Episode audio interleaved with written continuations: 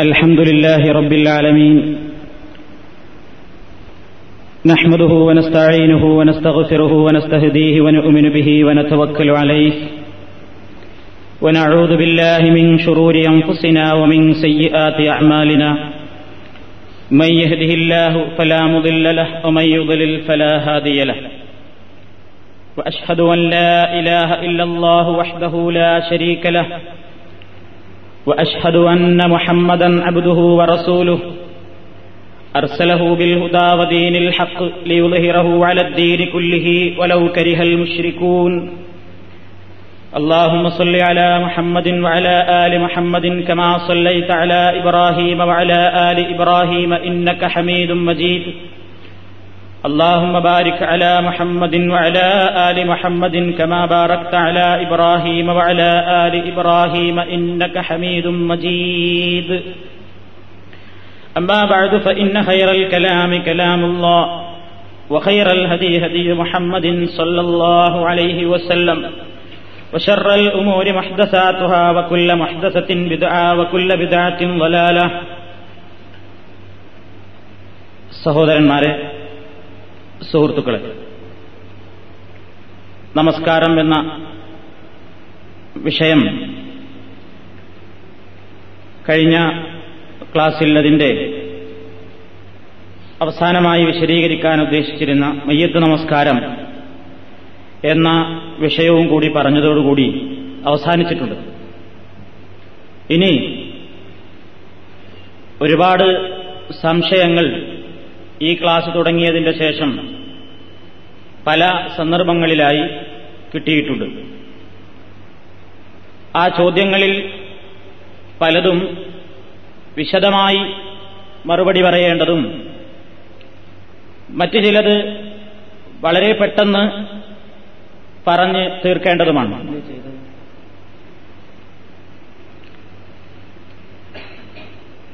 ആദ്യമായി നമ്മൾ കഴിഞ്ഞ ക്ലാസ്സിൽ വിശദീകരിച്ച മയ്യത്ത് നമസ്കാര സംബന്ധമായി കിട്ടിയ ചോദ്യങ്ങളാണ് നിങ്ങളുടെ ശ്രദ്ധയിൽപ്പെടുത്താൻ ഞാൻ ഉദ്ദേശിക്കുന്നത്.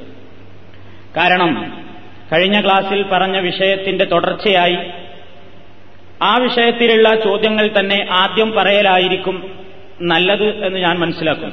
അതുകൊണ്ട് കിട്ടിയ ചോദ്യങ്ങളിൽ നിന്ന് ആ വിഷയവുമായി ബന്ധപ്പെട്ട ചോദ്യങ്ങൾ പ്രത്യേകം ഇന്ന് ചർച്ച ചെയ്യുകയാണ്. ചോദ്യങ്ങൾ ഉത്തരം പറഞ്ഞു തീർന്നില്ലെങ്കിൽ നമുക്ക് അടുത്ത ക്ലാസ്സിൽ കൂടി വിശദീകരിക്കേണ്ടി വരും. ഒന്നാമത്തെ ചോദ്യം മയ്യത്ത് നമസ്കാര സംബന്ധമായിട്ടുള്ള ചോദ്യങ്ങളാണ് ആദ്യമായി കേൾപ്പിക്കുന്നത്. ജനിക്കുമ്പോൾ ജീവനില്ലാത്ത ചാക്കുട്ടി അല്ലെങ്കിൽ ചാപ്പിള്ളക്ക് വേണ്ടി ജനാസ നമസ്കാരം നിർവഹിക്കേണ്ടതുണ്ടോ എന്നാണ് ഒരു സംശയം. ഇത് അല്പം വിശദീകരിച്ച് പറയേണ്ടുന്ന ഒരു വിഷയമാണ്. അതായത് ജീവനില്ലാതെ പിറക്കുകയോ അല്ലെങ്കിൽ ജനിച്ചതിന്റെ ഉടനെ ജീവൻ പോവുകയോ ചെയ്യുന്നതിനാണ് നമ്മൾ സാധാരണഗതിയിൽ ചാപ്പിള്ള അല്ലെങ്കിൽ ചാക്കുട്ടി എന്നൊക്കെ പറയാറുള്ളത്. മൂന്ന് നിലയ്ക്ക് ഇത്തരത്തിലുള്ള പ്രസവങ്ങൾ നടക്കാറുണ്ട്. ഒന്ന് ഗർഭം നാല് മാസം എത്തുന്നതിന്റെ മുമ്പ് ജനിച്ച കുട്ടികൾ. അതായത് നാല് മാസം ആയിട്ടില്ല. അപ്പോഴേക്ക് തന്നെ എന്തോ ഒരു ചെറിയ കോലത്തിലായിട്ട് പ്രസവിക്കപ്പെട്ടു. അതൊരു നിലയ്ക്ക്. രണ്ടാമത്തെ രൂപം നാല് മാസം കഴിഞ്ഞു. എന്നാൽ ആറ് മാസം തികഞ്ഞിട്ടുമില്ല. ആറ് മാസം തികയുന്നതിന്റെ മുമ്പേ പ്രസവിക്കപ്പെട്ട കുട്ടി. മൂന്നാമത്തെ വിഭാഗം ആറ് മാസം തികഞ്ഞതിന് ശേഷം പ്രസവിക്കപ്പെട്ട കുട്ടി. ഇങ്ങനെ മൂന്ന് നിലക്കാണ് പ്രസവത്തിന്റെതായ ഈ വിഷയത്തിൽ ചർച്ച ചെയ്യപ്പെടേണ്ടി വരുന്ന കാര്യങ്ങൾ. ഇതിൽ ആദ്യം പറഞ്ഞത് ജീവനുണ്ടായതിന്റെ ശേഷം മരിച്ചുപോയതല്ല എന്ന് ഉറപ്പുള്ളതുകൊണ്ട് അതിന് നമസ്കരിക്കേണ്ടതില്ല എന്ന് എല്ലാ വിഭാഗം പണ്ഡിതന്മാരും ഐക്യകണ്ഠേന അഭിപ്രായപ്പെട്ടിട്ടുണ്ട്. അതായത് നാലു മാസം തികയുന്നതിന്റെ മുമ്പാണ് ഒരു കുട്ടിയെ പ്രസവിക്കപ്പെടുന്നതെങ്കിൽ അതിന് നമസ്കരിക്കുകയോ കുളിപ്പിക്കുകയോ മറ്റു കാര്യങ്ങളൊന്നും ചെയ്യേണ്ടതില്ല. ഒരു കഷ്ണം തുണിയിൽ പൊതിഞ്ഞ് കൊണ്ടുപോയി മറമാടിയാൽ മതി നിസ്കാരം നിർവഹിക്കപ്പെടേണ്ടതില്ല എന്നാണ് അഭിപ്രായം. അതിന് അവലംബമായിട്ട് ആ പണ്ഡിതന്മാർ പറയുന്നത് എബിസല്ലാഹു അലൈഹി വസല്ലമിന്റെ ഒരു ഹദീസാണ്. റസൂലുള്ള പറഞ്ഞു ഇന്ന അഹദക്കും യുജ്മഴുഫി ബത്തുനി ഉമ്മിഹി അർബഴീന യൗമൻ. സുമ്മയക്കൂനു അലക്കത്തൻ മിഥിലതാലിക് സുമ്മയക്കൂനു മുതകത്തൻ മിഥിലതാലിക് സുമ്മയബഅസുല്ലാഹു ഇലൈഹി മലക്കൻ ബി അർബഇ കലിമാത്തിൻ.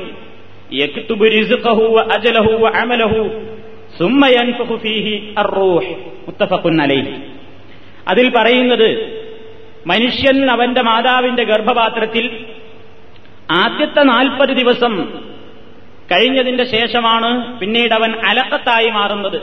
അലക്കത്ത് എന്ന് പറഞ്ഞാൽ ഗർഭപാത്രത്തിൽ ഒട്ടിപ്പിടിച്ച് തൂങ്ങി നിൽക്കുന്ന ഒരവസ്ഥയാണ് സുമ്മയക്കൂന് മുലകത്തൻ മിസലതാലി പിന്നെയും കുറെ കഴിയുമ്പോഴേ അതൊരു മാംസപിണ്ഡം പോലെ രൂപാന്തരം പ്രാപിക്കുന്നുള്ളൂ. അപ്പൊ നാലു മാസമാകുമ്പോഴാണ് അള്ളാഹു ഒരു മലക്കിനെ പറഞ്ഞയക്കുകയും ഈ ബീജത്തിൽ അതല്ലെങ്കിൽ ഈ വളർന്നു വരുന്ന ഈ വസ്തുവിൽ റോഷ് ഊതാൻ വേണ്ടിയുള്ള കൽപ്പന കൊടുക്കുകയും ചെയ്യുന്നത്. ഇത് സഹിഹായ ഹദീസാണ്. അപ്പോൾ ഒരു മനുഷ്യക്കുഞ്ഞിൽ ജീവൻ നൽകപ്പെടുന്നത് നാലാം മാസത്തിലാണ്. പൂർണമായ നാല് മാസത്തിലാണ്. അതുകൊണ്ട് നാലു മാസം എത്തുന്നതിന്റെ മുമ്പേ പ്രസവിക്കപ്പെട്ടിട്ടുള്ള ഒരു രക്തപിണ്ടം അല്ലെങ്കിൽ ഒരു മാംസപിണ്ഡം അതിന് നമസ്കരിക്കപ്പെടേണ്ടതില്ല. കാരണം അതിന് മുമ്പേ ജീവൻ നൽകപ്പെട്ടിട്ടില്ലാത്തതുകൊണ്ട് ഒരു നിലക്കും അത് പരിഗണിക്കപ്പെടേണ്ടതില്ല. ഇതിൽ ആർക്കും അഭിപ്രായ വ്യത്യാസമില്ല. രണ്ടാമത്തെ വിഷയം നാലു മാസം കഴിഞ്ഞ് അഥവാ ജീവൻ നൽകപ്പെടേണ്ട പ്രായം കഴിഞ്ഞ് എന്നാൽ ആറുമാസം എത്തുന്നതിന്റെ മുമ്പേ പ്രസവിക്കപ്പെട്ടു. എന്നാൽ അതിനെ സംബന്ധിച്ച് പണ്ഡിതന്മാർ പറയുന്നത് അങ്ങനെ ജനിക്കുമ്പോ ജീവന്റെ ലക്ഷണം വല്ലതും ഉണ്ടെങ്കിൽ നിസ്കരിക്കണം എന്നാണ്. ആറുമാസം എത്തുന്നതിന്റെ മുമ്പേ പ്രസവിച്ച കുട്ടി ജീവന്റെ ലക്ഷണം വല്ലതും ഉണ്ടെങ്കിൽ നിസ്കരിക്കണം. അതായത് കരയുക അല്ലെങ്കിൽ തുമ്മുക അല്ലെങ്കിൽ ഒന്നിങ്ങനെ അനങ്ങുക പോലെ എന്തെങ്കിലും ചലനങ്ങൾ ഉണ്ടെങ്കിൽ നിസ്കരിക്കണം എന്നാണ് ആ വിഭാഗത്തെ പറ്റി പറഞ്ഞിട്ടുള്ളത്. ജാബിർ റളിയല്ലാഹു തലാൻഹുവിൽ നിന്ന് നിവേദനം ചെയ്യുന്ന ഒരു ഹദീത്ത് ഖാലൻ നബിയു സല്ലല്ലാഹു അലൈഹി വസല്ലം ഇതസ്തഹല്ലു സുല്ലിയ അലൈഹി ചാപ്പിള്ള ശബ്ദിച്ചിട്ടുണ്ടെങ്കിൽ പറഞ്ഞാൽ അങ്ങനെ പുറത്തു വരുന്ന സമയം തികയാതെ പ്രസവിച്ചു വരുന്ന കുട്ടി ശബ്ദം പുറപ്പെടുവിക്കുകയോ ജീവന്റെ ലക്ഷണം പ്രകടിപ്പിക്കുകയോ ചെയ്തിട്ടുണ്ടെങ്കിൽ സുല്ലിയ അലൈഹി നിസ്കരിക്കപ്പെടേണ്ടതാണ്. ഈ ഹദീസ് തിർമതിയിലും നസായിയിലും ഇബിന് മാജയിലും നമുക്ക് കാണാൻ സാധിക്കും. പിന്നെ അപ്പൊ ഈ ഭാഗം അതാണ് പറയുന്നത്. മൂന്നാമത്തത് ആറ് മാസം തികഞ്ഞിട്ടുണ്ട് അതിന്റെ ശേഷം പ്രസവിച്ച കുട്ടി. അപ്പൊ ആറ് മാസം കംപ്ലീറ്റ് ഒരു കുട്ടിയുടെ ജനനം പൂർണമാകാൻ ആറുമാസമായാലും മതി എന്ന് അഭിപ്രായപ്പെടുന്നു പണ്ഡിതന്മാർ. എന്താണ് അതിന് കാരണം? ഗർഭത്തിന്റെ ഏറ്റവും ചുരുങ്ങിയ കാലം എത്രയാണ് എന്ന അഭിപ്രായ വ്യത്യാസമാണ് അതിന് കാരണം. പരിശുദ്ധ ഖുർആൻ ഒരു സ്ഥലത്ത് പറഞ്ഞു പരിപൂർണമായി മുലയൂട്ടാൻ ഉദ്ദേശിക്കുന്ന അമ്മമാർ കുട്ടികൾക്ക് രണ്ട് വർഷം ഹൗലൈനി കാമിലൈനി പരിപൂർണമായ രണ്ട് വർഷം അവർ മുലയൂട്ടട്ടെ എന്ന് ഖുർആൻ പറഞ്ഞിട്ടുണ്ട്. അതേപോലെ തന്നെ മറ്റൊരു സ്ഥലത്ത് ഫിസാലുഹൂഫി ആമൈനി എന്ന് പറഞ്ഞിട്ടുണ്ട്. കുട്ടി മുലകുടിയിൽ നിന്ന് വിരമിക്കുന്നത് രണ്ട് വയസ്സിലാണ് രണ്ട് വർഷത്തിലാണ് എന്ന് പറയുന്നത്. മറ്റൊരു സ്ഥലത്ത് അള്ളാഹു പറഞ്ഞു വഹംലുഹു ഫിസാലുഹു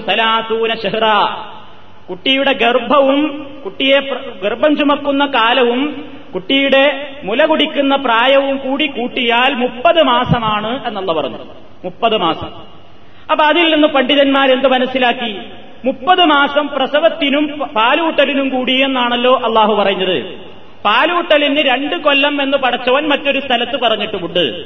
അപ്പൊ ഇരുപത്തിനാല് മാസം കഴിച്ചാൽ പിന്നെ മുപ്പത് മാസത്തിലേക്ക് ആറ് മാസമാണല്ലോ ബാക്കിയുള്ളത്. അപ്പോൾ ഏറ്റവും ചുരുങ്ങിയ ഗർഭകാലം ആറ് മാസം തന്നെ എന്ന എന്നഭിപ്രായപ്പെടും. അതുകൊണ്ട് അവർ പറയുന്നത് ആറ് മാസമെങ്കിലും ആയിട്ട് പ്രസവിച്ചിട്ടുള്ള കുട്ടി യഥാർത്ഥ മനുഷ്യനായിട്ടുണ്ട്. അത് ജനിക്കുമ്പോ ജീവനുണ്ടെങ്കിലും ഇല്ലെങ്കിലും ആ കുട്ടിക്ക് വേണ്ടി നിസ്കരിക്കണം എന്ന അഭിപ്രായത്തിലാണ് നല്ലൊരു വിഭാഗം പണ്ഡിതന്മാരുണ്ട് അവർ പറയുന്നത് ആ കുട്ടിക്ക് വേണ്ടി നിസ്കരിക്കണം. അവരുടെ മാതാപിതാക്കൾക്ക് വേണ്ടി ക്ഷമയ്ക്ക് വേണ്ടിയും ആ മാതാപിതാക്കൾക്ക് ഈ മകൻ അല്ലെങ്കിൽ ഈ കുട്ടി ഒരു സമ്പത്തായി തീരാൻ വേണ്ടിയും ഞാൻ കഴിഞ്ഞ ക്ലാസ്സിൽ പറഞ്ഞതുപോലെയുള്ള പ്രാർത്ഥനകൾ നിർവഹിച്ചുകൊണ്ട് എങ്ങനെയായിരുന്നാലും ആറുമാസം കഴിഞ്ഞതിന് ശേഷം പ്രസവിക്കപ്പെട്ടിട്ടുള്ള കുഞ്ഞിന് നിസ്കാരം നിർവഹിക്കപ്പെടുകയും കുളിപ്പിക്കുകയും ചെയ്യണം. ഒരു മുസ്ലിമിന്റെ ജനാസക്ക് ചെയ്യുന്ന എല്ലാ കർമ്മങ്ങളും ആ കുട്ടിക്ക് വേണ്ടിയും നിർവഹിക്കപ്പെടണം എന്നാണ് അഭിപ്രായപ്പെട്ടിട്ടുള്ളത്. അപ്പൊ ഇങ്ങനെ മൂന്ന് തരമാണ് ഇങ്ങനെ മാസം തികയാതെ പ്രസവിക്കുന്ന കുട്ടികൾ അതിന് മൂന്നിനും മൂന്ന് വ്യത്യസ്തങ്ങളായ വിധികളാണ് പണ്ഡിതന്മാർ അഭിപ്രായപ്പെട്ടിട്ടുള്ളത്. ഇതിലും ചില്ലറ അഭിപ്രായ വ്യത്യാസങ്ങൾ ഇല്ലാതില്ല. പക്ഷേ നമുക്ക് പരിശോധനയിൽ ഏറെക്കുറെ മനസ്സിലാകുന്നത് ഈ രൂപത്തിലാണ്. ബാക്കി അള്ളാഹു ആല ഇനി രണ്ടാമത്തെ ചോദ്യം. മറഞ്ഞ മയ്യത്തിന് വേണ്ടിയുള്ള നിസ്കാരത്തിന്റെ വിധി എന്താണ്? ഒരേ സംഘടനയിൽ പോലും ഈ വിഷയത്തിൽ വ്യത്യസ്ത അഭിപ്രായം വെച്ച് പുലർത്തുന്നവരെ കാണുന്നുവല്ലോ. ഒന്ന് വിശദീകരിക്കാമോ? ഇതാണ് ചോദ്യം. അതായത് സ്ഥലത്തില്ലാത്ത മയ്യത്തിന് വേണ്ടി നിസ്കാരം നിർവഹിക്കപ്പെടുന്നതിന്റെ വിധി എന്താണ് എന്നതാണ് പ്രശ്നം. പിന്നെ അതിൽ ചോദിച്ച മറ്റൊന്ന് ഒരേ സംഘടനയുടെ ആളുകൾ തന്നെയും ഈ വിഷയത്തിൽ വ്യത്യസ്ത അഭിപ്രായം വെച്ച് പുലർത്തുന്നത് കാണുന്നുവല്ലോ വിശദീകരിക്കാമോ എന്നാണ്. ഇതല്പം വിശദീകരിക്കേണ്ടതുണ്ട്. ഒന്നാമതായി സ്ഥലത്തില്ലാത്ത ഹാജരില്ലാത്ത മയ്യത്തിന് മൂന്ന് നിലക്കാണ് ആ വിഷയത്തിലുള്ള നിസ്കാരം നിർവഹിക്കപ്പെടാറുള്ളത്. ഒന്ന് ഒരാൾക്ക് ഒരാൾ മരിച്ചപ്പോ അയാളുടെ ശേഷക്രിയയിൽ പങ്കെടുക്കാൻ സൗകര്യപ്പെടാതെ വന്നാൽ ആ നാട്ടുകാരനാണെങ്കിൽ അയാൾക്ക് അയാളുടെ കബറിന്റെ അടുത്ത് പോയിട്ട് നിസ്കരിക്കാം. നമ്മളൊരു നാട്ടിലുണ്ടായിരുന്നു അവിടെ മരണം നടന്നു. നമ്മൾ വേറെ എവിടെ സ്ഥലത്തായിരുന്നു.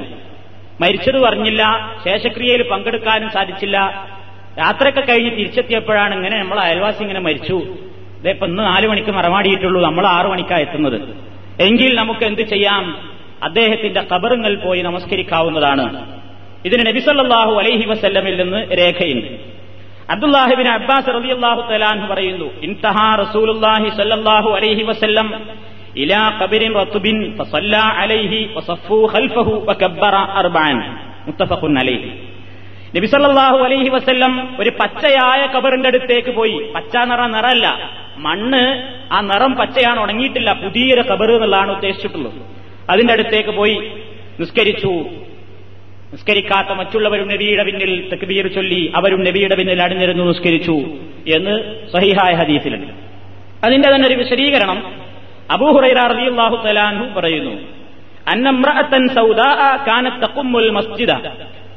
ഒരു സ്ത്രീ നബിസല്ലാഹു അലൈഹി വസല്ലമിന്റെ പള്ളി അടിച്ചു വാരി വൃത്തിയാക്കാൻ വേണ്ടി എപ്പോഴും വരാറുണ്ടായിരുന്നു.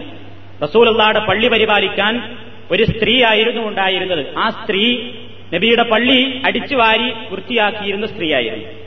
ഒരു ദിവസം സല്ലല്ലാഹു അലൈഹി വസല്ലം നബി തിരുമേനി അവളെ കണ്ടില്ല. എല്ലാ ദിവസവും വരുന്നതാണ്. ഒരു ദിവസം ആ സ്ത്രീയെ കണ്ടില്ല. അപ്പൊ ആ സ്ത്രീയെപ്പറ്റി അന്വേഷിച്ചു ഒന്ന് കാണുന്നില്ലല്ലോ. എവിടെ പോയി അവൾ? സഹാബികൾ പറഞ്ഞു മാത്തത് അവർ ഇന്നലെ രാത്രി മരിച്ചുപോയി. നബി അലൈഹി ചോദിച്ചു അഫലാ കുൻതും ആദൻതുമുനി? നിങ്ങൾ എന്തുകൊണ്ട് എന്നെ വിവരം അറിയിച്ചില്ല? ഒരു പള്ളി അടിച്ചു വരുന്ന ആളല്ലേ? ഒരു കറുത്ത സ്ത്രീയല്ലേ? അതത്ര ഒരു കാര്യമാക്കേണ്ടതില്ല എന്ന നിലക്കാണ് അവരത് നബിയോട് അത്ര കാര്യമായിട്ട് ഗൗരവമായിട്ട് പറഞ്ഞില്ല. അപ്പൊ നബി സല്ലല്ലാഹു അലൈഹി വസല്ലം അത് ഇഷ്ടപ്പെട്ടില്ല. റസൂൽ പറഞ്ഞു ദുല്ലൂനി അലാ കബരിഹ അവളുടെ കബർ നിങ്ങൾ എനിക്ക് കാണിച്ചു തരിക. നബിക്ക് വേണ്ടി അവർ ഖബർ കാണിച്ചു കൊടുത്തു ഫസല്ല അലൈഹ നബി സല്ലല്ലാഹു അലൈഹി വസല്ലം ആ ഖബറിൽ നിന്നുകൊണ്ട് ആ സ്ത്രീക്ക് വേണ്ടി ജനാസ നമസ്കാരം നിർവഹിച്ചു ഇത് ബുഖാരിയിലും മുസ്ലിമിലുമുള്ള സഹിഹായ ഹദീത്താണ് ഇനി മറ്റൊരു സംഭവം സയ്യിദ് ബിൻ മുസയ്യബ് റളിയല്ലാഹു തആലാൻഹു നിന്ന് നിവേദനം ചെയ്യുന്നതാണ് അന്ന ഉമ്മ സഅദിൻ മാത്തത് والنبي صلى الله عليه وسلم غائب فلما قدم صلى عليها وقد مضى لذلك شهر ഈ ഹദീസ് തിരുമുതിയിലുള്ളതാണ് ഉമ്മു സായദ് സായദിന്റെ ഉമ്മ മരണപ്പെട്ടു. നബിസല്ലാഹു അലൈഹി വസ്ല്ലം സ്ഥലത്തില്ലായിരുന്നു. ഫലമ്മ കദിമ നബി യാത്ര കഴിഞ്ഞ് തിരിച്ചെത്തിയപ്പോൾ സല്ല അലിഹ. അവൾക്ക് വേണ്ടി ജനാദ നമസ്കാരം നിർവഹിച്ചു. വക്കത് മബാലിദാലിക്ക് ഷെഹറുൻ ഒരു മാസം കഴിഞ്ഞിരുന്നു മറമാടിയിട്ട് അപ്പൊ ഒരു മാസം കഴിഞ്ഞിരുന്നു മറമാടിയിട്ട് ഒരു മാസത്തിന് ശേഷം നബി സല്ലാഹു അലൈഹി വസ്ല്ലം കബറുങ്ങൽ പോയി നിസ്കാരം നിർവഹിച്ചു. അപ്പോ മയ്യത്തിന്റെ അസാന്നിധ്യത്തിലുള്ള ഈ നിസ്കാരം സ്വദേശത്തുള്ള ഒരാളാണെങ്കിൽ അയാൾക്ക് നിസ്കരിക്കാൻ പറ്റിയില്ലെങ്കിൽ അയാൾ പിന്നീട് തിരിച്ചു വന്നതിന് ശേഷം ചെയ്യ കബറുങ്ങിൽ പോയിട്ട് നിസ്കരിക്കുക. അതാണ് നബി സല്ലല്ലാഹു അലൈഹി വസ്ല്ലമിന്റെ മാതൃക.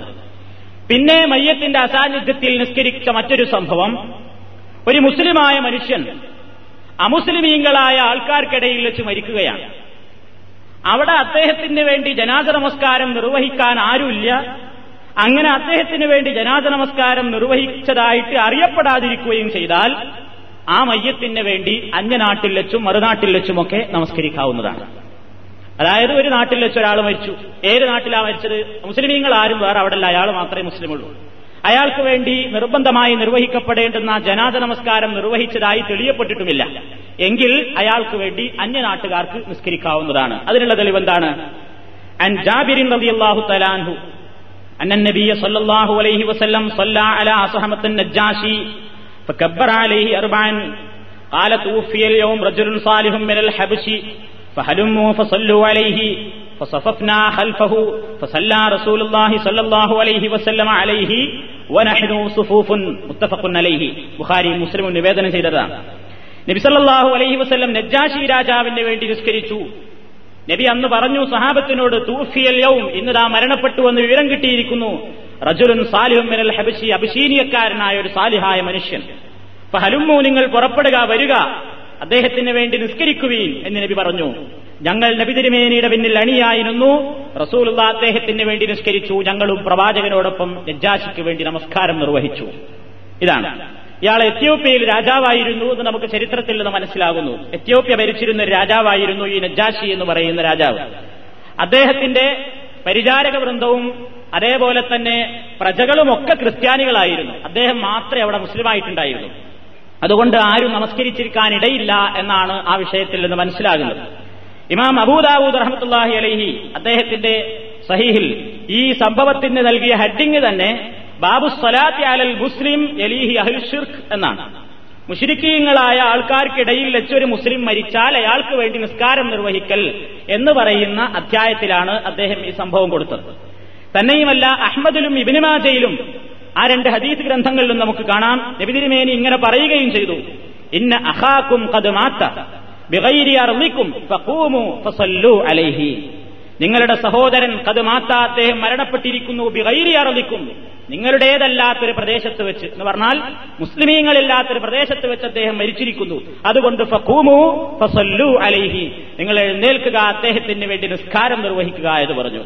ഈ ഹദീസിന്റെ സനത് ബുഹാരിയുടെയും മുസ്ലിമിന്റെയും സനതുകൾ ശരിയാവാനുള്ള നിബന്ധനയൊത്ത സനത് തന്നെയാണ് എന്ന് പണ്ഡിതന്മാർ രേഖപ്പെടുത്തുന്നു. അപ്പൊ ഇതിന്റെ അടിസ്ഥാനത്തിൽ നമുക്കെന്ത് ചെയ്യാം? ഒരു ജഡം നഷ്ടപ്പെട്ടു എന്ന് വിചാരിക്കും ഒരു പ്ലെയിൻ അപകടം പെട്ടു. കത്തിക്കരിഞ്ഞാണ് പോയി ആ ജഡം. നമ്മുടെ മുമ്പിൽ ജനാസല്ല നിസ്കരിക്കാം. എവിടെ വെച്ച് നിസ്കാരം നിർവഹിക്കാം? അതേപോലെ തന്നെ ഒരു ജനാസ കിട്ടാതെയായി. കടലിൽ ഇങ്ങനെ വെള്ളത്തിലോ അല്ലെങ്കിൽ ഏതെങ്കിലും നിലയ്ക്ക് ഒരു നിലക്കും ജനാസ കിട്ടപ്പെടാതെ പോയാൽ നമസ്കാരം ജനാസ മുമ്പിലില്ല എന്ന നിലയ്ക്ക് നിസ്കാരം നിർവഹിക്കപ്പെടാൻ ഇരിക്കേണ്ടതില്ല. ജനാസക്ക് ഈ സന്ദർഭങ്ങളിൽ നിസ്കരിക്കാൻ ഈ കാര്യവും കൂടി തെളിവാണ്. അവ രണ്ട് കാര്യം ഇങ്ങനെ. ഇനി മൂന്നാമത്തതാണ് ചോദ്യകർത്താവ് ഉദ്ദേശിച്ചതും പലപ്പോഴും സംശയം ഉണ്ടാകുന്നതും അതാണ്. അതെന്താണ്? മയ്യത്ത് നമസ്കാരം ശരിക്കെന്നെ നടന്നിട്ടുണ്ട്. മരിച്ചോടത്ത് ശരിക്ക് മയ്യത്ത് നിസ്കാരം മുസ്ലിമീങ്ങൾ നടത്തിയിട്ടുണ്ട്. അങ്ങനത്തെ ഒരു മയ്യത്തിന് വേണ്ടി മറുനാട്ടിൽ വെച്ച് നിസ്കരിക്കുന്നതിന്റെ വിധി എന്താണ്? അതാണ് ഇപ്പൊ സാധാരണയായിട്ടുണ്ടാകാറുള്ളത്. കത്തുകൾ ഇങ്ങനെ ധാരാളം വരും പള്ളികളിൽ നിന്നിട്ട് വായിക്കും നിസ്കരിക്കും. അങ്ങനെ പല നിലക്കും നിസ്കാരങ്ങൾ നിർവഹിക്കപ്പെടാറുണ്ട്. ഇതിൽ നമുക്ക് പറയാനുള്ളത് മുൻഗാമികളായ പണ്ഡിതന്മാർക്കിടയിലും ഇമാമിയങ്ങൾക്കിടയിലും തന്നെ അഭിപ്രായ വ്യത്യാസമുള്ളൊരു വിഷയമാണ്. മറിഞ്ഞ മയ്യത്തിന് വേണ്ടി നിസ്കരിക്കാമോ ഇല്ലേ? ഈ രൂപത്തിൽ. അതായത് അന്നാട്ടിൽ നിസ്കാരം നിർവഹിക്കപ്പെട്ടിട്ടുള്ള മയ്യത്തിന്. മറ്റുള്ളതിൽ ആർക്കും തർക്കല്ല. മരിച്ച നാട്ടിൽ ആരും നിസ്കരിച്ചിട്ടില്ലെങ്കിൽ നിസ്കരിക്കാന്നുള്ളതിൽ ആർക്കും തർക്കല്ല. പക്ഷെ ആ നാട്ടിൽ നിസ്കാരം നിർവഹിക്കപ്പെട്ടിട്ടുണ്ട്. എന്നിട്ട് വീണ്ടും ഇവിടെയും നിസ്കരിക്കേണ്ടതുണ്ടോ? അല്ലെങ്കിൽ അനുവദനീയമാണോ? അല്ലെങ്കിൽ സുന്നത്താണോ? ചോദിക്കാൻ സുന്നത്താണെന്ന് ആരും അഭിപ്രായപ്പെട്ടിട്ടില്ല. ആർക്കും അഭിപ്രായമില്ല സുന്നത്താണ്. പിന്നെ തർക്കം എത്രയുള്ളൂ? അനുവദനീയാണോ അതോ അല്ലേ? ജായിദാണോ അറാമാണോ ഒരു ഇബാം പറയുന്നത് ജായിസാണ് ഒരു ഇബാം പറയുന്നത് ജായിസല്ല. ആരാ അത് പറയുന്നത്? ഷാഫി ഇമാമും ഷാഫികളും ഇമാം അഹമ്മദ് ബിൻ ഹംബലും പറയുന്നത് ജായിദാണ് എന്നാണ്. രണ്ട് മതഹബ് ഷാഫി മതഹബും ഹംബലി മതഹബും പറയുന്നത് മറഞ്ഞ മയ്യത്തിന് വേണ്ടി നിസ്കരിക്കൽ ജായിദാണ് അനുവദനീയമാണ്. ഇതിൽ തന്നെ ഷാഫി മതഹബിലുള്ള മറ്റൊരു അഭിപ്രായം മരിച്ച നാട്ടിൽ വെച്ച് മറഞ്ഞ മയ്യത്തിന് വേണ്ടിയുള്ള നിസ്കാരം പാടില്ല എന്ന് അതായത് ഇവിടെ വെച്ച് മരിച്ചു ഒരാൾ. ഇവിടെ വെച്ച് തന്നെ നിസ്കാരം നടന്നു. എന്നിട്ട് പിന്നെ വേറൊരു കൂട്ടം ആൾക്കാർ മറഞ്ഞ മയ്യത്തിന് വേണ്ടി പിന്നെ ഒരു നിസ്കാരം ഇവിടെ വെച്ച് തന്നെ നടത്താം. അത് പാടില്ല എന്നാണ് ഷാഫി മതബിലെ അഭിപ്രായം. പിന്നെ ഇതിനെ വിയോജിക്കുന്ന ആളുകൾ ആരൊക്കെയാണ്? ഹനഫി മതഹബും മാലിക്കി മതഹബും ഇത് പാടില്ലെന്ന പക്ഷക്കാരാണ്. ഹനഫികളും മാലിക്കി മധുഹബും മറഞ്ഞ മയ്യത്തിന് വേണ്ടി നിസ്കരിക്കൽ ലായ ജൂസു എന്ന് പറയുന്ന ആളുകളാണ്. അനുവദനീയമല്ല എന്ന് പറയുന്നവരാണ്. സുന്നത്താണ് ആരും പറഞ്ഞിട്ടില്ല എന്ന് ഞാൻ നേരത്തെ പറഞ്ഞു. സുന്നത്താണ് ആർക്കും അഭിപ്രായമില്ല. രണ്ടു വിഭാഗത്തിനും തെളിവ് ഒരൊറ്റ സംഭവം തന്നെയാണ്. ഇത് നിസ്കരിക്കാന്ന് പറയുന്നവർക്കും നിസ്കരിക്കണ്ട എന്ന് പറയുന്നവർക്കും തെളിവ് ഒരൊറ്റ സംഭവമാണ്. ഒന്നേ ഉള്ളൂ. എന്താ തെളിവ്? നിസ്കരിക്കണം എന്ന് പറയുന്ന ആളുകൾ സ്വലാത്തു ഇമാം നവവി റഹമത്തുല്ലാഹി അലഹി ഷാഫി മധഹബിലെ പ്രമുഖ പണ്ഡിതനാണ്. അദ്ദേഹം പറയുന്നു തന്റെ ഷറഹുൽ മഹദബിൽ വലൽ മയ്യത്തിൽ ഗായിബി മറഞ്ഞ മയ്യത്തിന് വേണ്ടി നിസ്കരിക്കൽ ജായിസാണ്. എന്നിട്ട് അദ്ദേഹം പറയുന്നു ഹദീസുൻ വഹുവ ലാ ഖിലാഫ ഫീഹി. നമുക്കതിനുള്ള ലക്ഷ്യം നജ്ജാശിയുടെ സംഭവം തന്നെയാണ്. അത് സഹീഹായ ഹദീസാണ് അതിൽ അഭിപ്രായ വ്യത്യാസമില്ല. അങ്ങകലെ എത്യോപ്യയിൽ മരിച്ച നജ്ജാശിക്ക് വേണ്ടി നജ്ജാശി രാജാവിന് വേണ്ടി ഇങ്ങ് ഇങ്ങ് മദീനയിൽ വെച്ച് നബിസല്ലാഹു അലൈഹി വസ്ല്ലം നിസ്കാരം നിർവഹിച്ചു എന്ന് സഹിഹാണല്ലോ. അതുകൊണ്ട് മറഞ്ഞ മയ്യത്തിന് വേണ്ടി നിസ്കരിക്കൽ അനുവദനീയമാണ്. ഇതാണ് ആ വിഭാഗം അഭിപ്രായപ്പെടുന്നത്. അപ്പൊ മറുപക്ഷം പറയുന്നത് എന്താണ്? വഴത്തതറമല്ലം യഖുൽ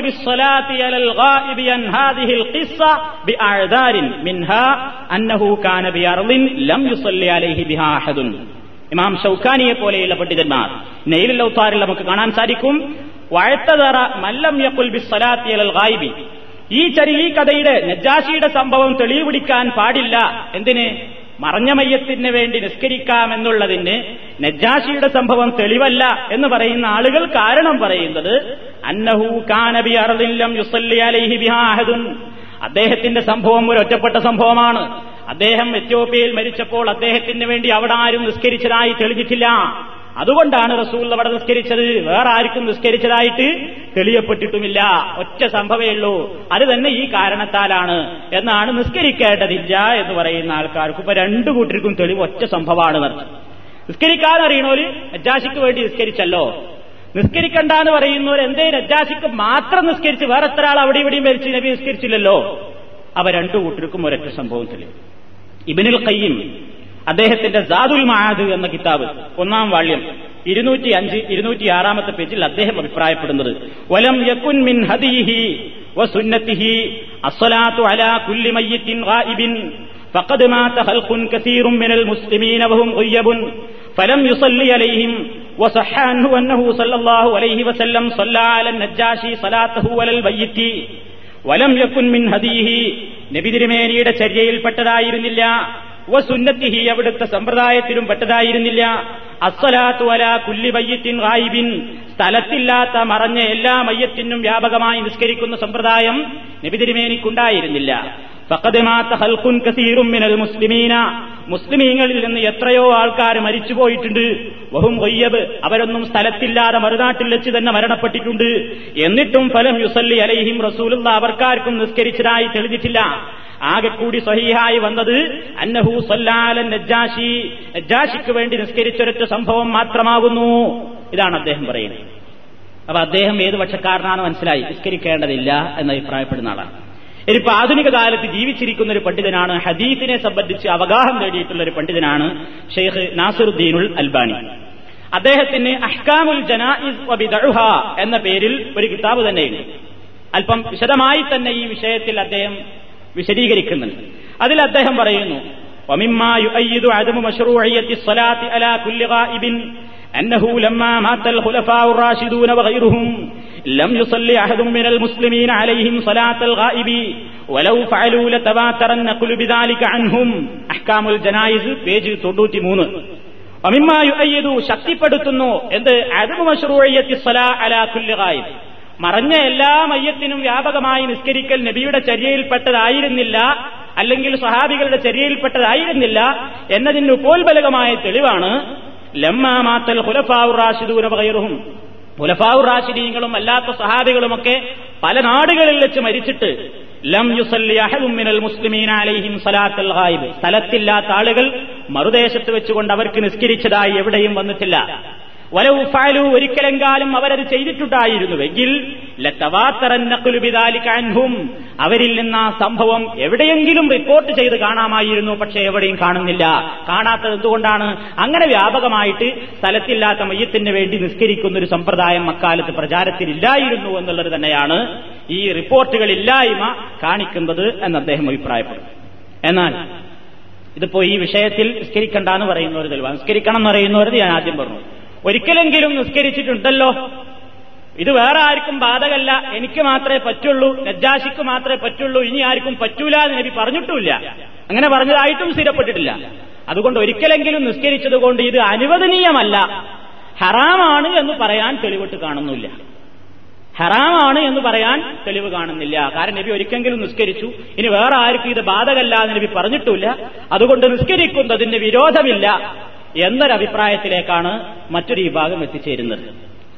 അപ്പൊ അതാണ് ഇപ്പൊ നേരത്തെ പറഞ്ഞു അങ്ങനെ രണ്ട് അഭിപ്രായങ്ങൾ കേട്ടു കഴിഞ്ഞു. ഒന്നും നമ്മളെ വകയല്ല. ഈ രണ്ട് വിഭാഗത്തിന്റെ ന്യായങ്ങളോടും യോജിക്കുന്ന ആൾക്കാർ ഏത് സംഘടനയിലും ഉണ്ടാകാം. അബു ഹനീഫ ഇമാവും മാലിക് ഇമാവും പറഞ്ഞ ന്യായമാണ് എനിക്ക് നന്നായി തോന്നുന്നത് എന്നാണെങ്കിൽ ഞാൻ നിസ്കരിക്കണ്ട. അല്ല ഷാഫി ഇമാമിന്റെയും അഹമ്മദ് ഹംബലിന്റെയും ന്യായങ്ങളാണ് യുക്തമായി തോന്നുന്നത് എന്നുള്ള ആൾക്കാർ നിസ്കരിക്കണം എന്ന് അനുകൂലിക്കുന്നു. അത് മധുഹബിന്റെ പണ്ഡിതന്മാർക്കിടയിൽ അഭിപ്രായ വ്യത്യാസം ഉണ്ടായതുപോലെ തന്നെ പല കാര്യങ്ങളിലും ജീവസ്സുറ്റ ഒരു സംഘടനയിലെ മെമ്പർമാർക്കിടയിലും ചിലപ്പോൾ ഈ രണ്ട് വിഭാഗത്തോടും അനുകൂലിക്കുന്ന ആളുകൾ ഉണ്ടായിട്ടുണ്ടായിരിക്കാം. അതുകൊണ്ടായിരിക്കും ഒരേ സംഘടനയിൽ തന്നെ നിസ്കരിക്കുന്നതിന് അനുകൂലിക്കുന്നവരും പ്രതികൂലിക്കുന്നവരും ഒക്കെ ഉണ്ടായത്. അപ്പൊ ഒരു കണിശമായ ഒരു തത്വം അതിൽ പറയാൻ നിർവാഹമില്ലാത്ത ഒരു വിഷയം ഒരു വിഷയമാണ് ഈ മറഞ്ഞ വയ്യത്തിന് വേണ്ടിയുള്ള നിസ്കാരം എന്നാണ് മനസ്സിലാകുന്നത്. ഏതായാലും ഒരു കാര്യം ഉറപ്പാണ്. പ്രോത്സാഹിപ്പിക്കപ്പെടേണ്ട ഒരു കാര്യമല്ല. ഇതിങ്ങനെ നിരന്തരമായിട്ട് ഇങ്ങനെ ലിസ്റ്റ് വരിക. അതൊരു നൂറ്റി നാൽപ്പത് ആളെ ലിസ്റ്റ് ഇങ്ങനെ വായിച്ച് ഒറ്റ ഇതാക്കിയിട്ടുള്ള ആ പരിപാടി ഒരു പ്രോത്സാഹിപ്പിക്കപ്പെടുന്ന കാര്യമല്ല. എന്നാണ് നമുക്കതിന് മനസ്സിലാകുന്നത്. ഇനിയിപ്പോ ഇതിലിതൊക്കെ വിശദീകരണമൊക്കെ കേട്ടിട്ട് നിങ്ങളെ മനസ്സ് എങ്ങട്ടാ ചായുന്നതെങ്കിൽ അങ്ങനെ ആവാം. അള്ളാഹു അയലം അത്ര എനിക്കതിൽ പറയാൻ പറ്റൂ. ഇനി മൂന്നാമത്തെ ചോദ്യം. ഖബറിന്റെ സമീപം നമസ്കാരം നിർവഹിക്കപ്പെടുന്നതിന് കാലപരിധിയുണ്ടോ? ഇതാണ്. അതായത് എത്ര കാലം വരെ ഖബറിന്റെ അടുത്ത് പോയിട്ട് നിസ്കരിക്കാം? ഇതാണ് മൂന്നാമത്തെ സംശയം. ഇതിൽ എന്റെ പരിശോധനയിൽ ഈ ബുലൂഗുൽ മറാം എന്ന പേരിൽ ഇബിൻ ഹജറുൽ അസ്കലാനിക്ക് ഒരു കിതാബുണ്ട് ഒരു ഹദീസിന്റെ കിതാബ്. ആ ഹദീസിന് ഒരു വ്യാഖ്യാനം എഴുതിയിട്ടുണ്ട് ഇമാം മുഹമ്മദ് ബിൻ ഇസ്മായിൽ സൊൻആാനി എന്നൊരു പണ്ഡിതൻ. ആ കിതാബിന്റെ പേര് സുബുലുസലാം എന്നാണ്. സുബുലുസലാം എന്ന കിതാബിൽ രണ്ടാം വാള്യം ഇരുന്നൂറ്റി നാലാമത്തെ പേജിൽ നിന്നാണ് ഞാൻ അതിനുള്ള മറുപടി പറയുന്നത് واختلف القائلون بالصلاة على القبر في المدة التي تشرع فيها الصلاة فقيل إلى شهر بعد دفنه وقيل إلى أن يبلي الميت لأنه إذا بلي لم يبق ما يصلى عليه وقيل أبدا لأن المراد من الصلاة عليه الدعاء وهو جائز في كل وقت قلت ഹുവൽ ലാ അല തഹ്ദീദി അദ്ദേഹം അഭിപ്രായപ്പെടുകയാണ്. അലൽ ഖബറിന്റെ അടുത്ത് പോയിട്ട് നിസ്കരിക്കാമെന്ന് പറയുന്ന ആൾക്കാർ അഭിപ്രായ വ്യത്യാസത്തിലായിട്ടുണ്ട്. എത്ര കാലം വരെ ഇതിന് ഇളവുണ്ട്? എത്ര കാലം വരെ നിസ്കരിക്കാമെന്നതിൽ? ഫഖീല ഇലാ ഒരഭിപ്രായം മറമാടിയതിന്റെ ശേഷം ഒരു മാസം വരെ പറ്റുള്ളൂ. കാരണം നേരത്തെ അതീതിൽ ഒരു മാസം വരെ വന്നിട്ടുള്ളതുകൊണ്ട് അത്രേ പറ്റുള്ളൂ കൂടിയാൽ. വക്കീല ഇലാൻ വേറെ വിഭാഗം പറയുന്നത് മയ്യത്ത് കബറിൽ കടന്ന് നുരുമ്പിപ്പോകുന്ന സമയം വരി ആകാം. നുരുമ്പിപ്പോയാൽ പിന്നെ നിസ്കാരം നിർവഹിക്കപ്പെടേണ്ടതില്ല എന്ന് മറ്റൊരു കക്ഷി. വേറൊരു തീല അബദൻ എന്നും നിസ്കരിക്കാം. കാലപരിധിയൊന്നുമില്ല. അന്നൽ മുറാദമിന് സ്വലാത്തി അലഹിയു നിസ്കാരം എന്നുള്ളത് കൊണ്ട് അദ്ദേഹത്തിന് വേണ്ടി പ്രാർത്ഥിക്കലാണല്ലോ ഉദ്ദേശം. പ്രാർത്ഥന ബഹുവ ജായിസുൻ ഫി കുല്ലി വക്കത്തിന് ഏത് സമയത്തും അനുവദനയാണല്ലോ എന്നൊരു മൂന്നാം കക്ഷി. നേരത്തെ ഞാൻ പറഞ്ഞ ഈ കിതാബിന്റെ ഗ്രന്ഥകർത്താവ് പറയുന്നത് കുൽത്തു എനി ഞാൻ പറയട്ടെ എന്ന് പറഞ്ഞിട്ട് അദ്ദേഹത്തിന് ഈ മൂന്നഭിപ്രായത്തിലും കൂടി ആറ്റിക്കുറുക്കിയിട്ട് അദ്ദേഹം പറയുന്നത് ഹാദാഹു അൽ ഹക്കു ഈ മൂന്നാമത് പറഞ്ഞ അഭിപ്രായമാണ് എനിക്ക് സത്യമായിട്ട് തോന്നുന്നത്. ഇത് കാരണം ലാ ദലീലാല തഹദീദ് ബിനുദ്ദ ഇത്ര കാലം വരെ ആകാവൂന്ന് കണിശപ്പെടുത്താൻ നമുക്ക് ഹദീസൊന്നും തെളിവില്ലല്ലോ. പിന്നെ എന്തുകൊണ്ടിട്ടാണ് നമ്മൾ ഒരു മാസം ഒന്നും ആറുമാസം എന്നൊക്കെ പറയാ? ഹദീദിലൊന്നും വന്നിട്ടില്ല. എങ്കിൽ പിന്നെ കാലപരിധി ഇല്ല എന്നതിലേക്കാണ് എന്റെ മനസ്സ് ചായുന്നത് എന്ന് പറഞ്ഞ് അദ്ദേഹം ആ വിഷയം അവസാനിപ്പിച്ചു. അള്ളാഹു ആലം അത് പറഞ്ഞ് ഞാനും അവസാനിപ്പിക്കേണ്ട അത്ര ആ വിഷയത്തിൽ എനിക്കും പറയാൻ പറ്റും. പിന്നെ നാലാമത്തെ ചോദ്യം. നമസ്കാരം വിരോധിക്കപ്പെട്ട സന്ദർഭങ്ങളിൽ ജനാദ നമസ്കാരത്തിന്റെ വിധി എന്ത്? അതായത് പല അവസരങ്ങളിൽ നിസ്കാരം നിർവഹിക്കപ്പെടൽ അനഭിലഷണീയമായ സമയങ്ങളുണ്ട് നമ്മൾ പഠിച്ചിട്ടുണ്ട്. അതായത് രാവിലെ സൂര്യൻ ഉദിച്ച് ഇങ്ങനെ ഉയരുമ്പോൾ ഉദയം പൂർണമായി സൂര്യൻ ഇങ്ങനെ ഒരു കുന്തത്തോളം എന്നൊക്കെയാണ് പറയൽ ഒരു മുഴം പൊന്തി പ്രത്യക്ഷപ്പെടുന്നത് വരെ നിസ്കരിക്കൽ നബി വിരോധിച്ചതാണ്. അതേപോലെ തന്നെ സൂര്യൻ ഇങ്ങനെ മധ്യരേഖയിൽ ഉച്ചക്കിങ്ങനെ നട്ടുച്ചക്കിങ്ങനെ സൂര്യൻ ഇങ്ങനെ മധ്യത്തിൽ ഇങ്ങനെ എത്തി നിൽക്കുന്ന സമയം സൂര്യൻ ഒന്നിങ്ങനെ തെറ്റുന്നതിന്റെ മുമ്പുള്ള ആ സമയം നിസ്കരിക്കൽ വിരോധിച്ചതാണ്. മറ്റൊന്ന് സൂര്യൻ ഇങ്ങനെ അസ്തമിച്ചുകൊണ്ടിരിക്കുന്ന അസ്തമനം പൂർണമാകുന്നതിന്റെ മുമ്പുള്ള കുറച്ച് സമയം ഇതും നിരോധിക്കപ്പെട്ടതാണ്. ഈ സമയങ്ങളിലാണ് ജനാസ പള്ളിയിൽ എത്തിയതെങ്കിൽ അല്ലെങ്കിൽ ജനാദ നിസ്കരിക്കപ്പെടേണ്ടതെങ്കിൽ ആ സമയങ്ങളിൽ ഈ ജനാദ നിസ്കാരം അതുമായിട്ട് ബന്ധമുണ്ടോ എന്നാണ് സംശയം. ഹദീത്തിൽ പറഞ്ഞ സമയങ്ങൾ ഇപ്പൊ നിങ്ങൾ കേട്ട് കഴിഞ്ഞു. നബിസല്ലാഹു അലൈഹി വസ്ല്ലം പറഞ്ഞു സലാത്ത് ഉഖബത്ത് ബിനുൽ ആമിർ റളിയല്ലാഹു എന്ന സഹാബി പറയുന്നു.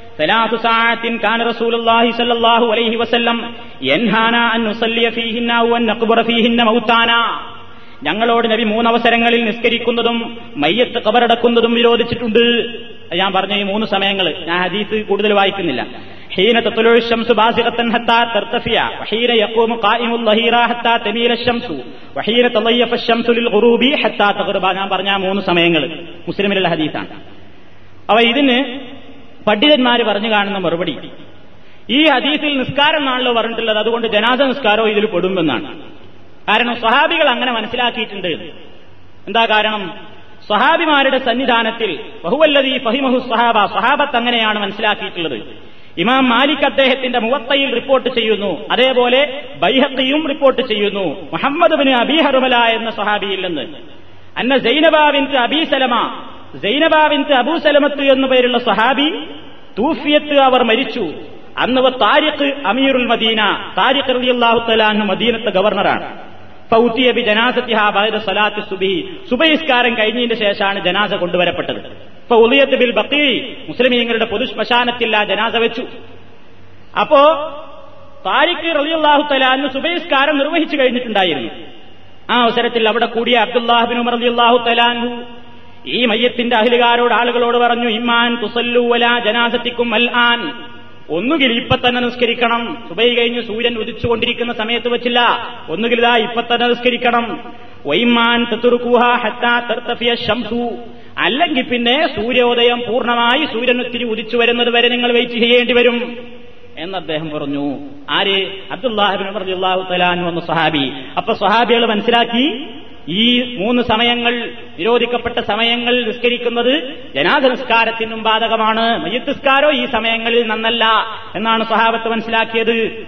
ഈ ഹദീസിന്റെയും പരമ്പര ബുഖാരിയുടെയും മുസ്ലിമിന്റെയും ഹദീസുകളുടെ പരമ്പരകളോട് യോജിക്കുന്ന നിബന്ധനകൾ ഒത്തതാകുന്നു എന്ന് പണ്ഡിതന്മാർ പറയുന്നു.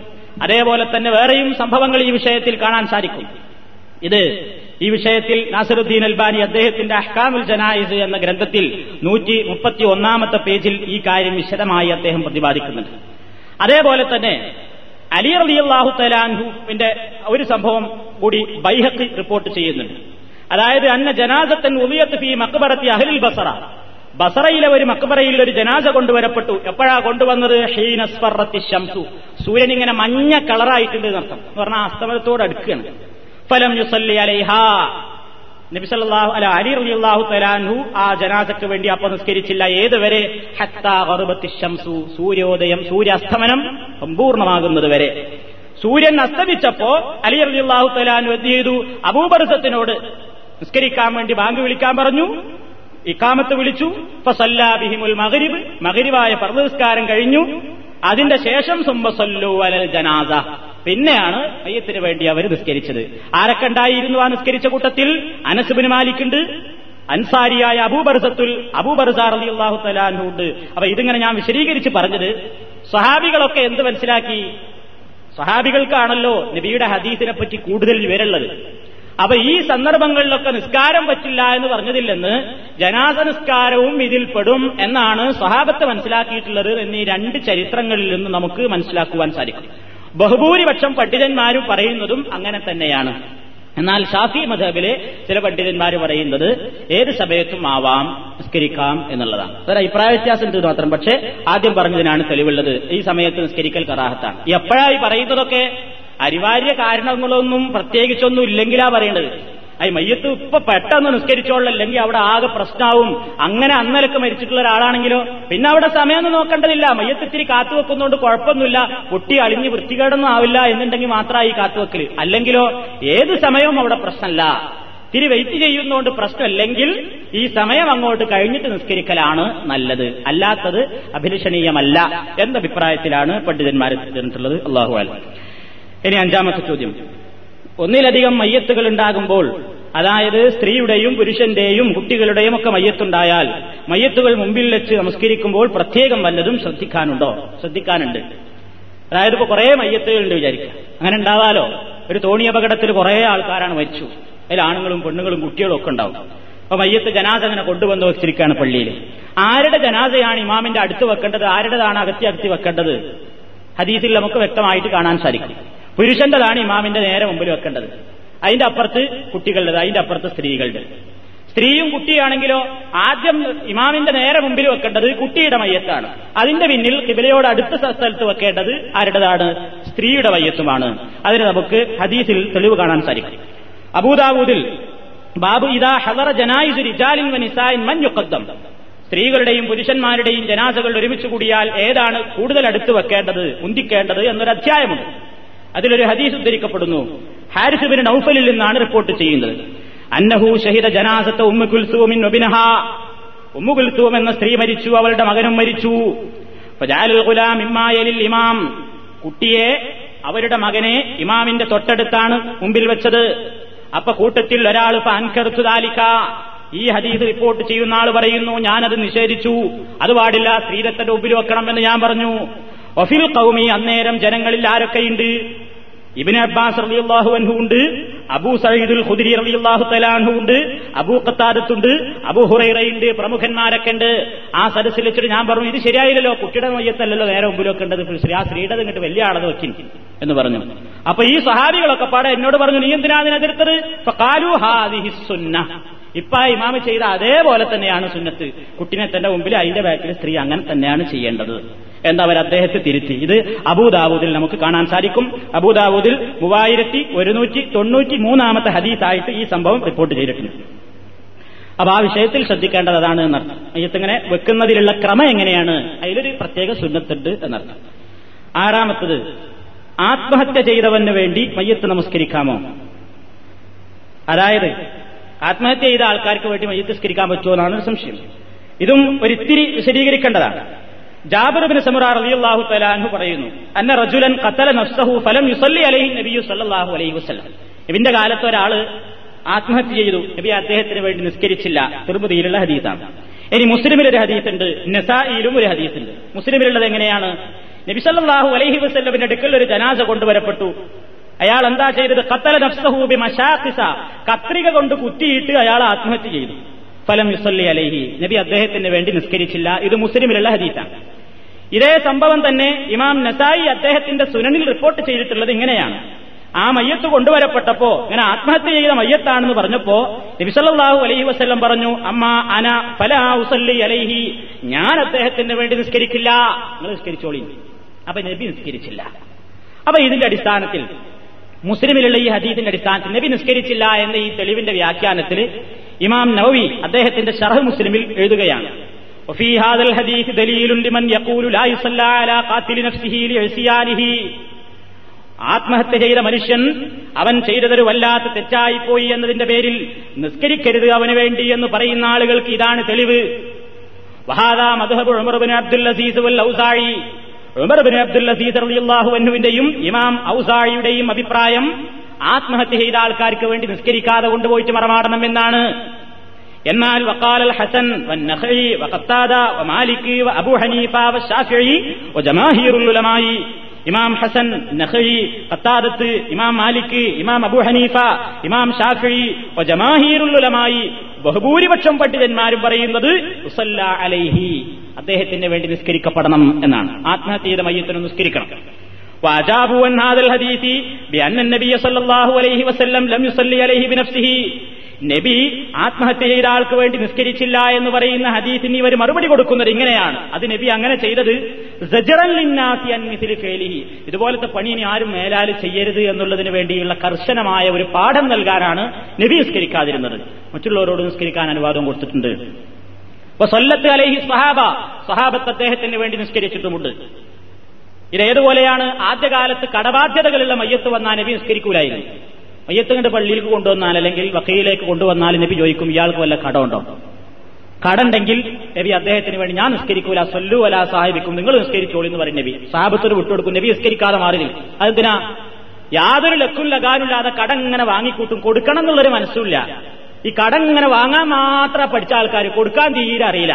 ആ ഒരു കാര്യം ഏറ്റവും വലിയ പാതകമാണ് മനുഷ്യന്റെ നാളെ അവന്റെ റൂഹിന്റെ കാര്യത്തിൽ അവന്റെ പ്രശ്നത്തിൽ തീരുമാനം എടുക്കപ്പെടാതെ കിടക്കാൻ വരെ കാരണമാകും കടം വിട്ടാതിരിക്കുന്നത് എന്ന് പറഞ്ഞിട്ട് നബി ഈ കടം വാങ്ങിയിട്ട് കൊടുക്കാത്തവരെ പറ്റി അതിന്റെ ഗൗരവം സൂചിപ്പിക്കാനാണ് നബി എന്ത് ചെയ്തത്? നിസ്കരിക്കാതിരുന്നത്. മറ്റുള്ളവരോട് നിസ്കരിക്കാൻ പറഞ്ഞു. അപ്പൊ അതേപോലെ തന്നെയാണ് ഇതിലും. ആത്മഹത്യ എന്നുള്ളത് ഇനി ആരും അതിന് തയ്യാറാകരുത്. അത്രയും വലിയൊരു കുറ്റാണത് എന്ന് മനസ്സിലാക്കാനാണ് നബിതിരിമേനി മാറി നിന്നത്. എന്നാൽ സഹാബത്ത് നിസ്കരിച്ചിട്ടുമുണ്ട്.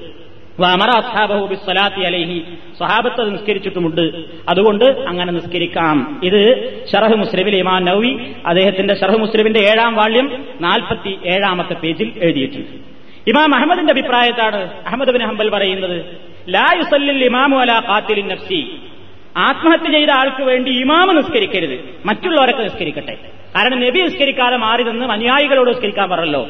അപ്പൊ ആ സുന്നത്തിന്റെ അടിസ്ഥാനത്തിൽ നിസ്കാരത്തിന് ഒരു സ്ഥലത്ത് നേതൃത്വം കൊടുക്കുന്ന ഇമാം ആരാണെങ്കിൽ അയാൾ നിസ്കരിക്കാതെ മാറി നിൽക്കുക മറ്റുള്ളവർ നിസ്കരിക്കട്ടെ. ഈ അഭിപ്രായമാണ് ഹദീസുമായിട്ട് യോജിച്ച് കാണുന്നത്. ഇമാം അഹമ്മദ് ബിൻ ഹംബലിന്റെ ഈ അഭിപ്രായത്തിനാണ് ഹദീസുമായി കൂടുതൽ യോജിപ്പുള്ളത്. നബി നിന്നു മറ്റുള്ളവർ നിസ്കരിക്കാൻ പറഞ്ഞു. അപ്പൊ എന്തിനാണ്? അറിയപ്പെടുന്ന ഒരു നേതാവ് അല്ലെങ്കിൽ സ്ഥാനമുള്ള ഒരു വ്യക്തി ഇങ്ങനെ മാറി നിൽക്കുക. എന്തിന്? ആ അയാൾ അദ്ദേഹത്തിന് വേണ്ടി നിസ്കരിച്ചില്ല. എന്ത്? ആത്മഹത്യ ചെയ്തു പോയി. മേലാൽ ആരും ആ പണിക്ക് ചെയ്തു പോണ്ട എന്ന ആളുകൾക്കിടയിൽ ഒരു സംസാരമുണ്ടാകാൻ. ഈ തെറ്റിന്റെ ഗൗരവത്തെ പഠിപ്പിക്കാൻ വേണ്ടി ഇമാം മാറി നിൽക്കുക മറ്റുള്ളവരെതിരവർക്ക് വേണ്ടി നിസ്കരിക്കപ്പെടട്ടെ. ഇങ്ങനെ വിവിധ അഭിപ്രായങ്ങളാണ് ഈ വിഷയത്തിലുമുള്ളത്. അള്ളാഹു അല. ഇനി ഏഴാമത്തെ ചോദ്യം. മയ്യത്ത് നപുംസകലിംഗമാണെങ്കിൽ ഇമാമിന്റെ സ്ഥാനം എവിടെയായിരിക്കണം? അതായത് നമ്മൾ പറഞ്ഞിരുന്നു പുരുഷനാണെങ്കിൽ ഇന്ന ഭാഗത്ത് നെഞ്ചിന്റെ ആ ഭാഗത്ത് തലയുടെ ഭാഗത്താണ് ഇമാമ നിൽക്കേണ്ടത്. സ്ത്രീയാണെങ്കിൽ ഇങ്ങനെ മധ്യഭാഗത്താണ് നിൽക്കേണ്ടത് ഇമാമ നിൽക്കേണ്ട സ്ഥാനം. അപ്പൊ ആണും പെണ്ണും കെട്ടോന്റെ മയ്യത്താണെങ്കിലോ എന്നാ ചോദ്യം? നപുംസകാണെങ്കിൽ എവിടെയാ ഇമാമ നിൽക്കുകയാണ് അത് ഞാൻ കുറെ പരിശോധിച്ചു ഞാൻ എവിടെയൊന്നും കണ്ടില്ല. കുറെ പരിശോധിച്ച് നോക്കി തലങ്ങം പരിക്കപ്പെടെല്ലാം എല്ലാം പരിശോധിച്ച് നോക്കി എനിക്കൊന്നും കിട്ടിയിട്ടില്ല. പിന്നെ ഞാൻ എനിക്ക് പരിചയമുള്ള ചിലരോടൊക്കെ ചോദിച്ചു നോക്കിയപ്പോൾ കിട്ടിയ ഒരു അഭിപ്രായം. പിന്നെ നപുംസക ആണെങ്കിലും ആണും പെണ്ണും കെട്ടവനാണെങ്കിലും ഏതിൽക്കാ അവന് കൂടുതൽ പങ്കെന്ന് നോക്കുക? ഇങ്ങനെ സ്ത്രൈണതയാണോ കൂടുതൽ എന്ന അവന് സ്ത്രീകളുടെ വിധിയാണ്. സ്ത്രീകളുടെ പോലെ ഡ്രസ്സൊക്കെ ധരിച്ച് ആ രൂപത്തിലുള്ള അവയവങ്ങളൊക്കെ അവന് കൂടുതൽ സ്ത്രൈണതയാണ് കൂടുതലെങ്കിൽ അവൻ ആരാണ് സ്ത്രീയുടെ വിധിയാണ് അവനുള്ളത്. അതല്ല പുരുഷത്വം പുരുഷലക്ഷണാണ് കൂടുതലുള്ള അങ്ങനത്തെ നപുംസകാണെങ്കിലോ എന്നാ പുരുഷന്റെ വിധിയാണുള്ളത്. ഏ ഈ അഭിപ്രായം ഈ രണ്ടും ഇല്ലാത്ത ഒന്നും മനസ്സിലാവില്ല എന്നാലോ എന്നാ പിന്നെ പുരുഷനും സ്ത്രീയും ആവുമ്പോ മുൻതൂക്ക എല്ലാ വിഷയത്തിലും പുരുഷനാണ്. അപ്പൊ പുരുഷന്റെ വിധി കൊടുത്തിട്ട് പുരുഷന്റെ നിസ്കരിക്കുന്ന ആ ഭാഗത്ത് നിൽക്കുക. അല്ലെങ്കിൽ എവിടെയെങ്കിലും നിൽക്കുക. അള്ളാഹു ആലം വേറെ ഇതിന് മറ്റൊന്നും പറയാൻ നമുക്ക് നിർവാഹമല്ല. അങ്ങനെയൊക്കെ എഴുതി കിതാബെന്ന് ഞാൻ കണ്ടതല്ല. ഞാൻ പറയുന്നതാണ്. നല്ലതെങ്കിൽ അള്ളാഹു എന്റെ അടുത്ത് നിന്ന് വല്ല അപാകതയാണെങ്കിൽ അള്ളാഹു നമുക്ക് പുറത്തു തരട്ടെ. കാരണം ഈ വിഷയത്തിൽ എന്റെ പരിശോധനയിൽ എനിക്ക് അത്രയും മനസ്സിലായിട്ടു പിന്നെ എട്ടാമത്തെ ചോദ്യം. മയ്യത്ത് നമസ്കാരത്തിൽ അവസാനത്തെ പ്രാർത്ഥനകൾ മനസ്സിൽ തട്ടി പ്രാർത്ഥിക്കാൻ വേണ്ടി മലയാളത്തിൽ പ്രാർത്ഥിക്കാൻ പറ്റുമോ? അറബി ഭാഷ അറിയാത്തവർക്ക് നിസ്കാരത്തിൽ എങ്ങനെ പ്രാർത്ഥിക്കും? അങ്ങനെ ചെയ്യാൻ പറ്റുമോ?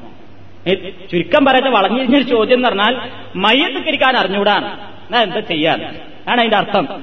മയ്യത്ത് സ്കരിക്കാൻ വിവരല്ല എന്നാ പിന്നെ ബന്ധപ്പെട്ട ഒരാൾ മരിക്കും ചെയ്ത് നിസ്കരിക്കണ്ടേ മാറി നിൽക്കുകയാണോ വേണ്ടത്? ഒരിക്കലും മാറി നിൽക്കരുത്. അറിയില്ലെങ്കിലും നിസ്കരിക്കണം. നിസ്കരിക്കുമ്പോ ഫാത്തിഹിയും സ്വലാത്തൊക്കെ ഇനിയിപ്പോ അറിയലോ? പിന്നെ കാതൽ അതിന്റെ പ്രാർത്ഥനയാണ്. അപ്പൊ പ്രാർത്ഥനയിൽ ഒരാൾക്ക് അറബിയിലല്ലെങ്കിൽ അവൻ കയ്യും കെട്ടി നിന്നിട്ട് അറിയണത് എന്താണെങ്കിൽ അറബിയിൽ അറിയണത് അള്ളാഹു മഹുഫുല്ലഹു റഹ്മൂനയിലും പറഞ്ഞൂടെ അതെങ്ങനെ നിന്ന് പറയാം മനസ്സ് തെറ്റിച്ച്. ഇത് പുറത്തു കൊടുക്കണേ? പുറത്തു കൊടുക്കണേ പുറത്തു കൊടുക്കണേ.